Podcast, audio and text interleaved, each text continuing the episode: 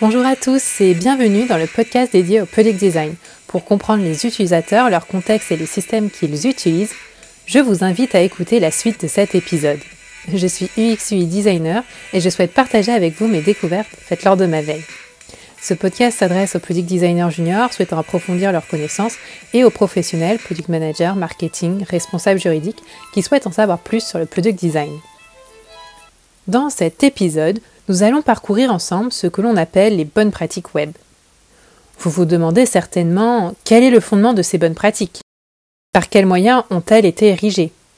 À quelle étape de la conception doivent-elles être mises en œuvre et évaluées?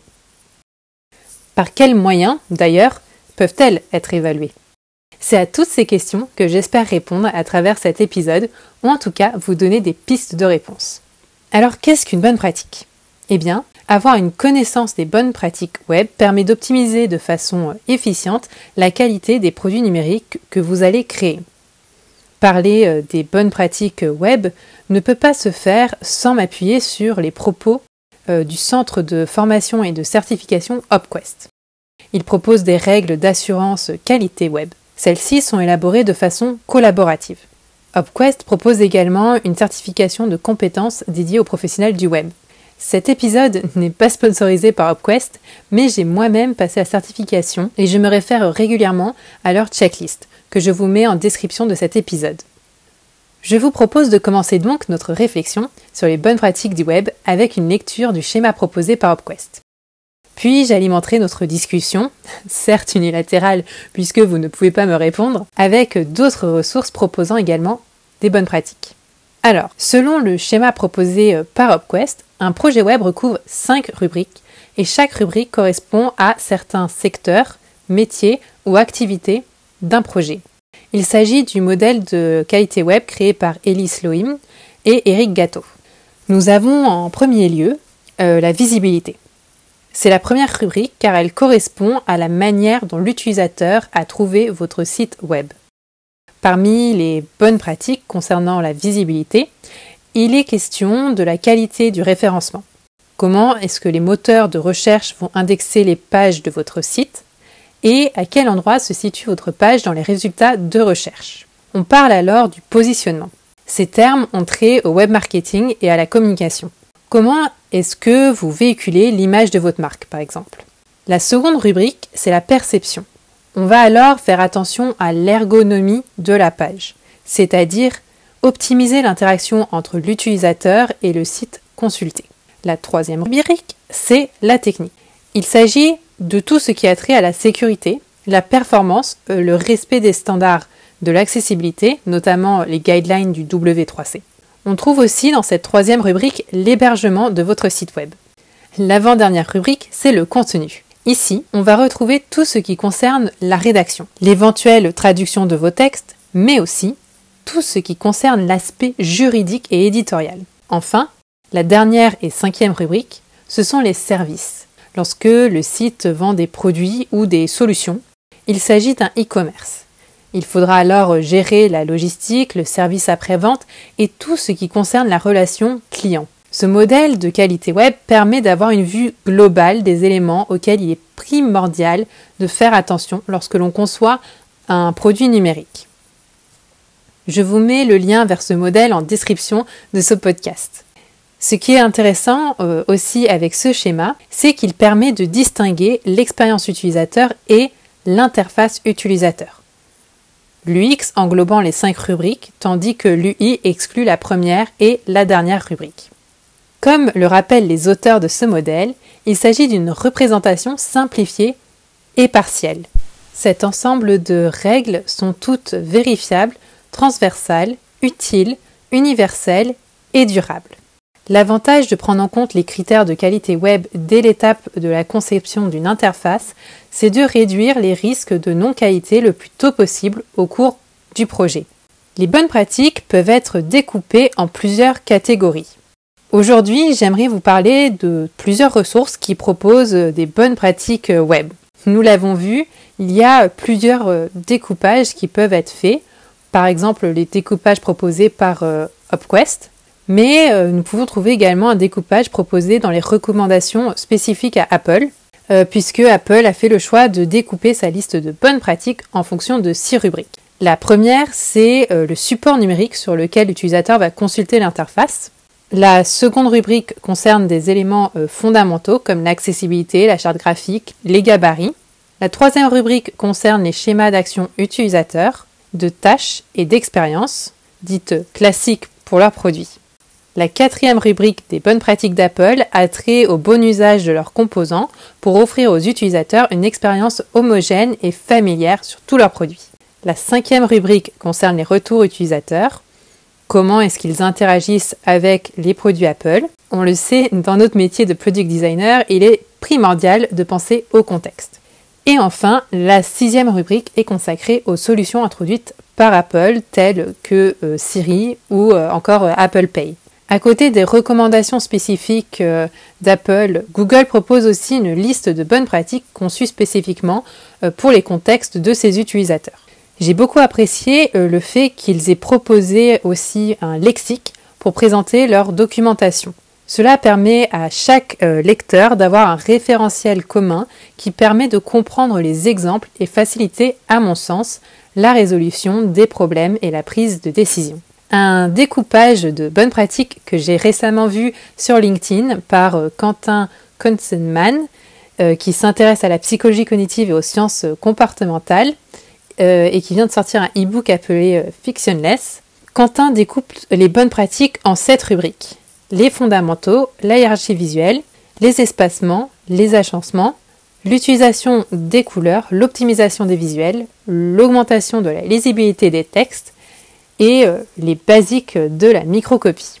Nous l'avons donc vu, les bonnes pratiques web recouvrent de nombreux thèmes, parmi lesquels on retrouve l'accessibilité. Qu'est-ce que l'accessibilité?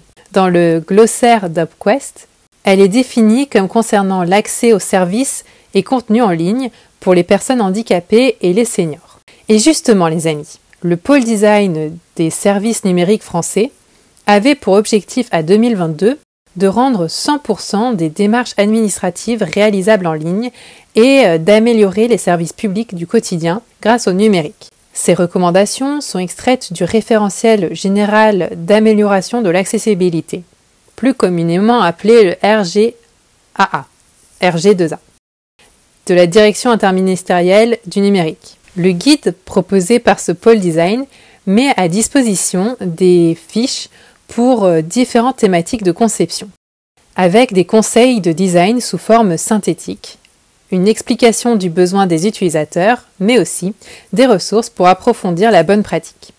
Ce guide est divisé en trois grands axes fondés sur euh, le type de conception. La conception fonctionnelle, la conception graphique et la conception multimédia.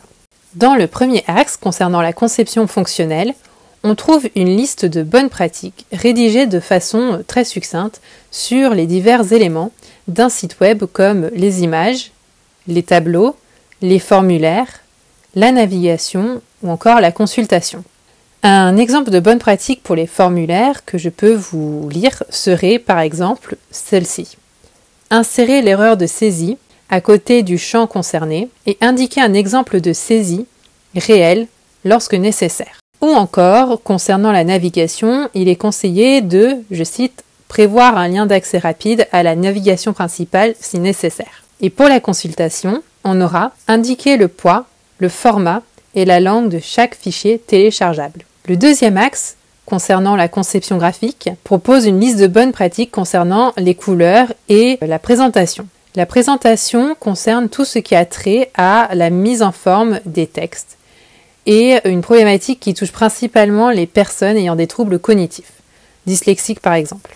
Concrètement, un interlignage trop faible ou une police fantaisiste est une difficulté supplémentaire pour ses utilisateurs. Une mise en forme qui ne respecte pas certains standards demande un effort supplémentaire à euh, ses utilisateurs pour décoder au détriment de la compréhension. Enfin, pour la conception multimédia, la majeure partie des contenus multimédia que nous pouvons rencontrer sont des vidéos, avec ou sans bande son, ou des fichiers son. Entrent également dans cette catégorie les éléments interactifs comme les animations ou publicités qui vont s'animer automatiquement lors du téléchargement du contenu de la page par exemple. Ici encore, nous retrouvons une synthèse des bonnes pratiques, mais aussi des ressources pour approfondir ces, euh, bonnes pratiques. Nous retrouvons euh, aussi un résumé des exigences concernant l'accessibilité des éléments multimédia. Encore une fois, ce résumé ne remplace pas les recommandations énoncées euh, dans le référentiel RG2A, auquel ce contenu renvoie pour chaque rubrique si on souhaite avoir plus de détails. Pour vous donner un seul exemple, dans la fiche concernant les éléments multimédia, on retrouve une liste des éléments qui permettent de vérifier si notre conception respecte ou non euh, le critère AA ou le critère AAA. On retrouve donc une liste à puces avec les critères à respecter pour que les éléments multimédia soient validés au niveau A, donc le premier niveau de ce référentiel, au niveau AA, le second niveau de ce référentiel, ou au niveau AAA, qui est le dernier niveau euh, du référentiel. Il faudra donc euh, mettre en place euh, les éléments suivants pour correspondre par exemple au niveau A, une retranscription textuelle et audio description, plus des sous-titres synchronisés. Si on souhaite que notre contenu soit au niveau double A, il faudra proposer une transcription textuelle plus les sous-titres synchronisés plus une audio description synchronisée. Et si on souhaite que le contenu corresponde au niveau triple A, il faudra proposer une transcription textuelle des sous-titres synchronisés, une audio-description, une audio-description étendue synchronisée, plus une interprétation en langue des signes. Dans leur guide, le pôle design des services numériques français explique les différents cas d'usage et donne des exemples concrets et illustrés de mise en œuvre des bonnes pratiques. Je vais vous partager une troisième ressource intéressante pour venir nourrir votre réflexion et celle de votre équipe. Il s'agit du site de l'Observatoire du numérique du gouvernement français. Ce dispositif gouvernemental français, lancé en 2019, est chargé d'évaluer et d'améliorer la qualité des démarches et services publics numériques à destination, je cite, de ses concitoyens. Il a défini cinq indicateurs clés permettant de noter et d'opérer un suivi des améliorations de la qualité des services numériques. Plusieurs critères sont considérés ici. La qualité de l'expérience utilisateur, la proactivité et la performance. L'objectif est de s'assurer de la transparence des démarches et services publics et de leur prise en compte des besoins de tous les usagers. Cela concerne le contenu, les éléments d'interaction, etc. Par exemple, Concernant le contenu, il a pu être soulevé que les institutions se retrouvent rapidement derrière une quantité euh, d'informations lourdes à actualiser et complexes à organiser. Pourtant, l'actualisation des informations dans un site web est primordiale. Outre le fait de soulager l'effort d'attention d'une personne, cela permet notamment d'améliorer la prise en compte des contenus par les moteurs de recherche et outils d'indexation. En somme, les bonnes pratiques sont donc bénéfiques et pour les humains et pour les outils. L'outil de pilotage proposé par le gouvernement à travers ce dispositif s'appuie entre autres sur des audits réguliers visant à évaluer des aspects tels que la facilité d'utilisation, la clarté des informations fournies, l'accessibilité aux personnes handicapées, la rapidité de chargement des pages. Les résultats sont publiés tous les trois mois sur le site que je vous mets en description de cet épisode ainsi que sur euh, data.gouv.fr, ce qui permet aux administrations de prendre connaissance des améliorations à mettre en œuvre. Plusieurs critères sont appliqués dans cette démarche euh, d'évaluation, avec notamment une volumétrie annuelle qui est fixée. Je vous euh, laisse consulter le site de l'Observatoire du numérique du gouvernement français, car il regorge d'enseignements. Pour vous faire un petit teasing, voici tout de même les 5 critères qui drivent ces travaux. Le premier, c'est que euh, les tâches doivent être réalisables en ligne. C'est-à-dire qu'il faut évaluer si le service est entièrement disponible et réalisable en version numérique et en ligne. Ensuite, on a la satisfaction des usagers, qui permet d'évaluer le niveau de satisfaction du service par les usagers. L'avis est recueilli grâce à un bouton avec euh, comme texte Je donne mon avis. Ensuite, on a la prise en compte du handicap. Cet indicateur permet de mesurer le niveau d'accessibilité numérique d'une démarche en se basant sur le RG2A. Ensuite, euh, ils ont ce qu'ils appellent Dites-le nous une fois, qui permet de simplifier les démarches des usagers en leur évitant de fournir des informations ou des documents que l'administration détient déjà.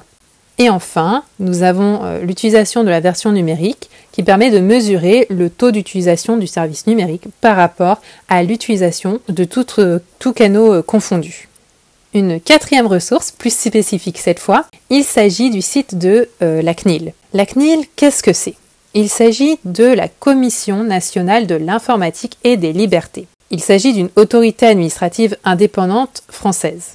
Elle est chargée de veiller à ce que euh, l'informatique soit au service du citoyen et qu'elle ne porte atteinte ni à l'identité humaine, ni aux droits de l'homme, ni à la vie privée, ni aux libertés individuelles ou publiques. Elle a un rôle d'alerte, de conseil et d'information vers tous les publics, mais la CNIL dispose également d'un pouvoir de contrôle et de sanction.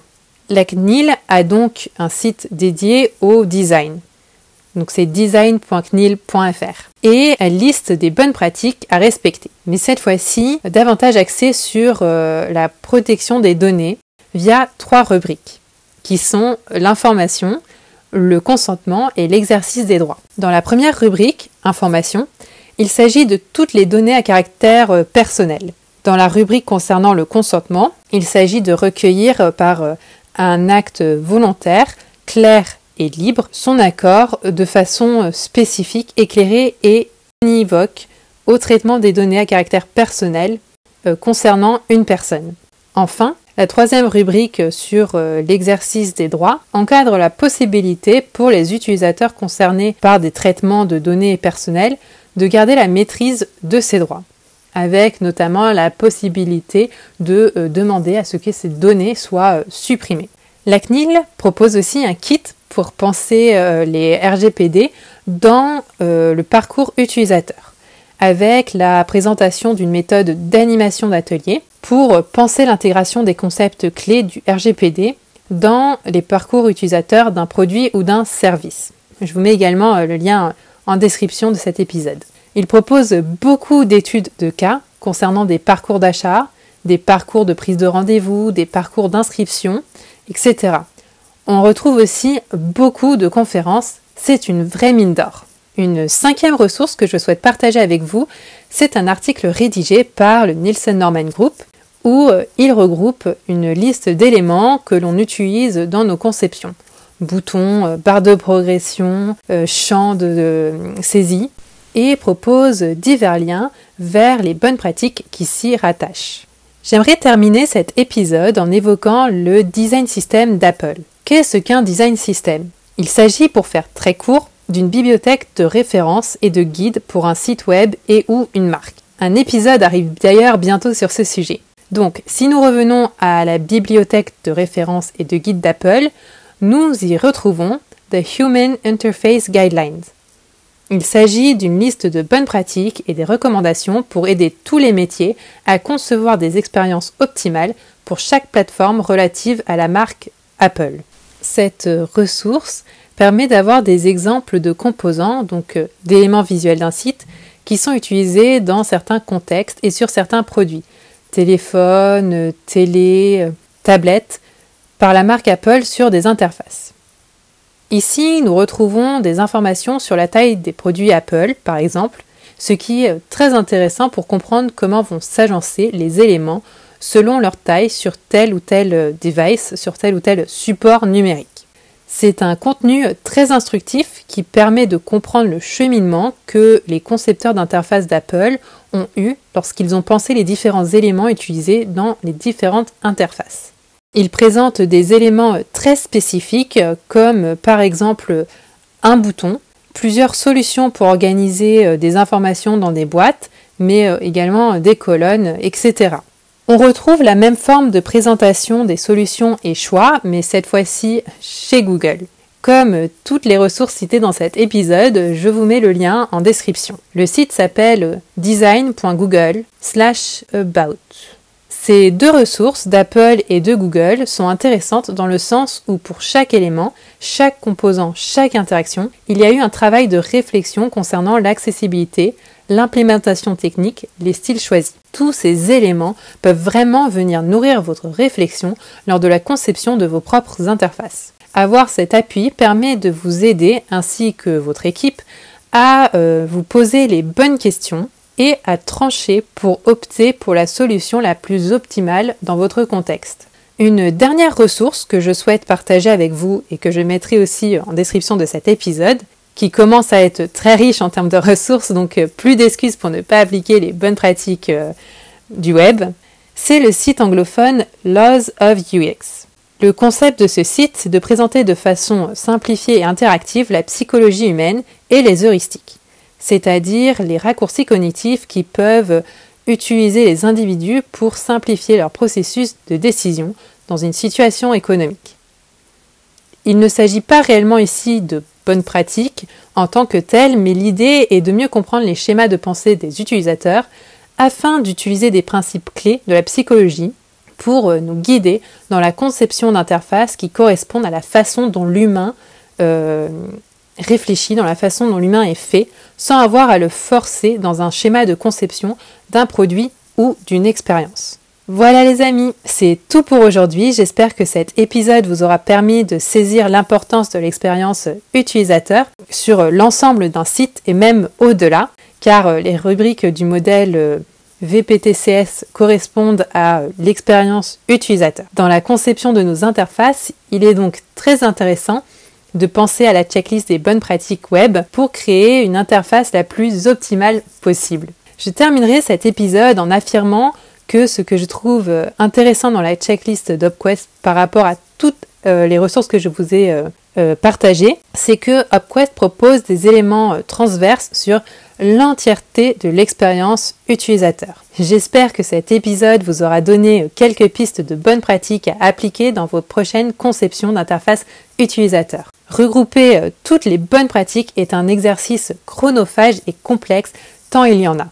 Donc euh, l'objectif de cet épisode est vraiment de vous donner quelques clés à actionner et des ressources auxquelles euh, vous pourrez euh, vous référer. Je vous remercie d'avoir suivi cet épisode de The Product Podcast. Si vous n'êtes pas abonné, n'hésitez pas à le faire pour ne rater aucun épisode. Et si cet épisode vous a plu, vous pouvez me laisser une note et un commentaire. Cela me permet de savoir si les thèmes abordés vous intéressent et d'optimiser les prochains épisodes pour qu'ils correspondent à vos attentes. L'objectif de ce podcast est vraiment de vous donner des exemples concrets et pertinents applicables en entreprise. Et je vous dis à la semaine prochaine pour le prochain épisode.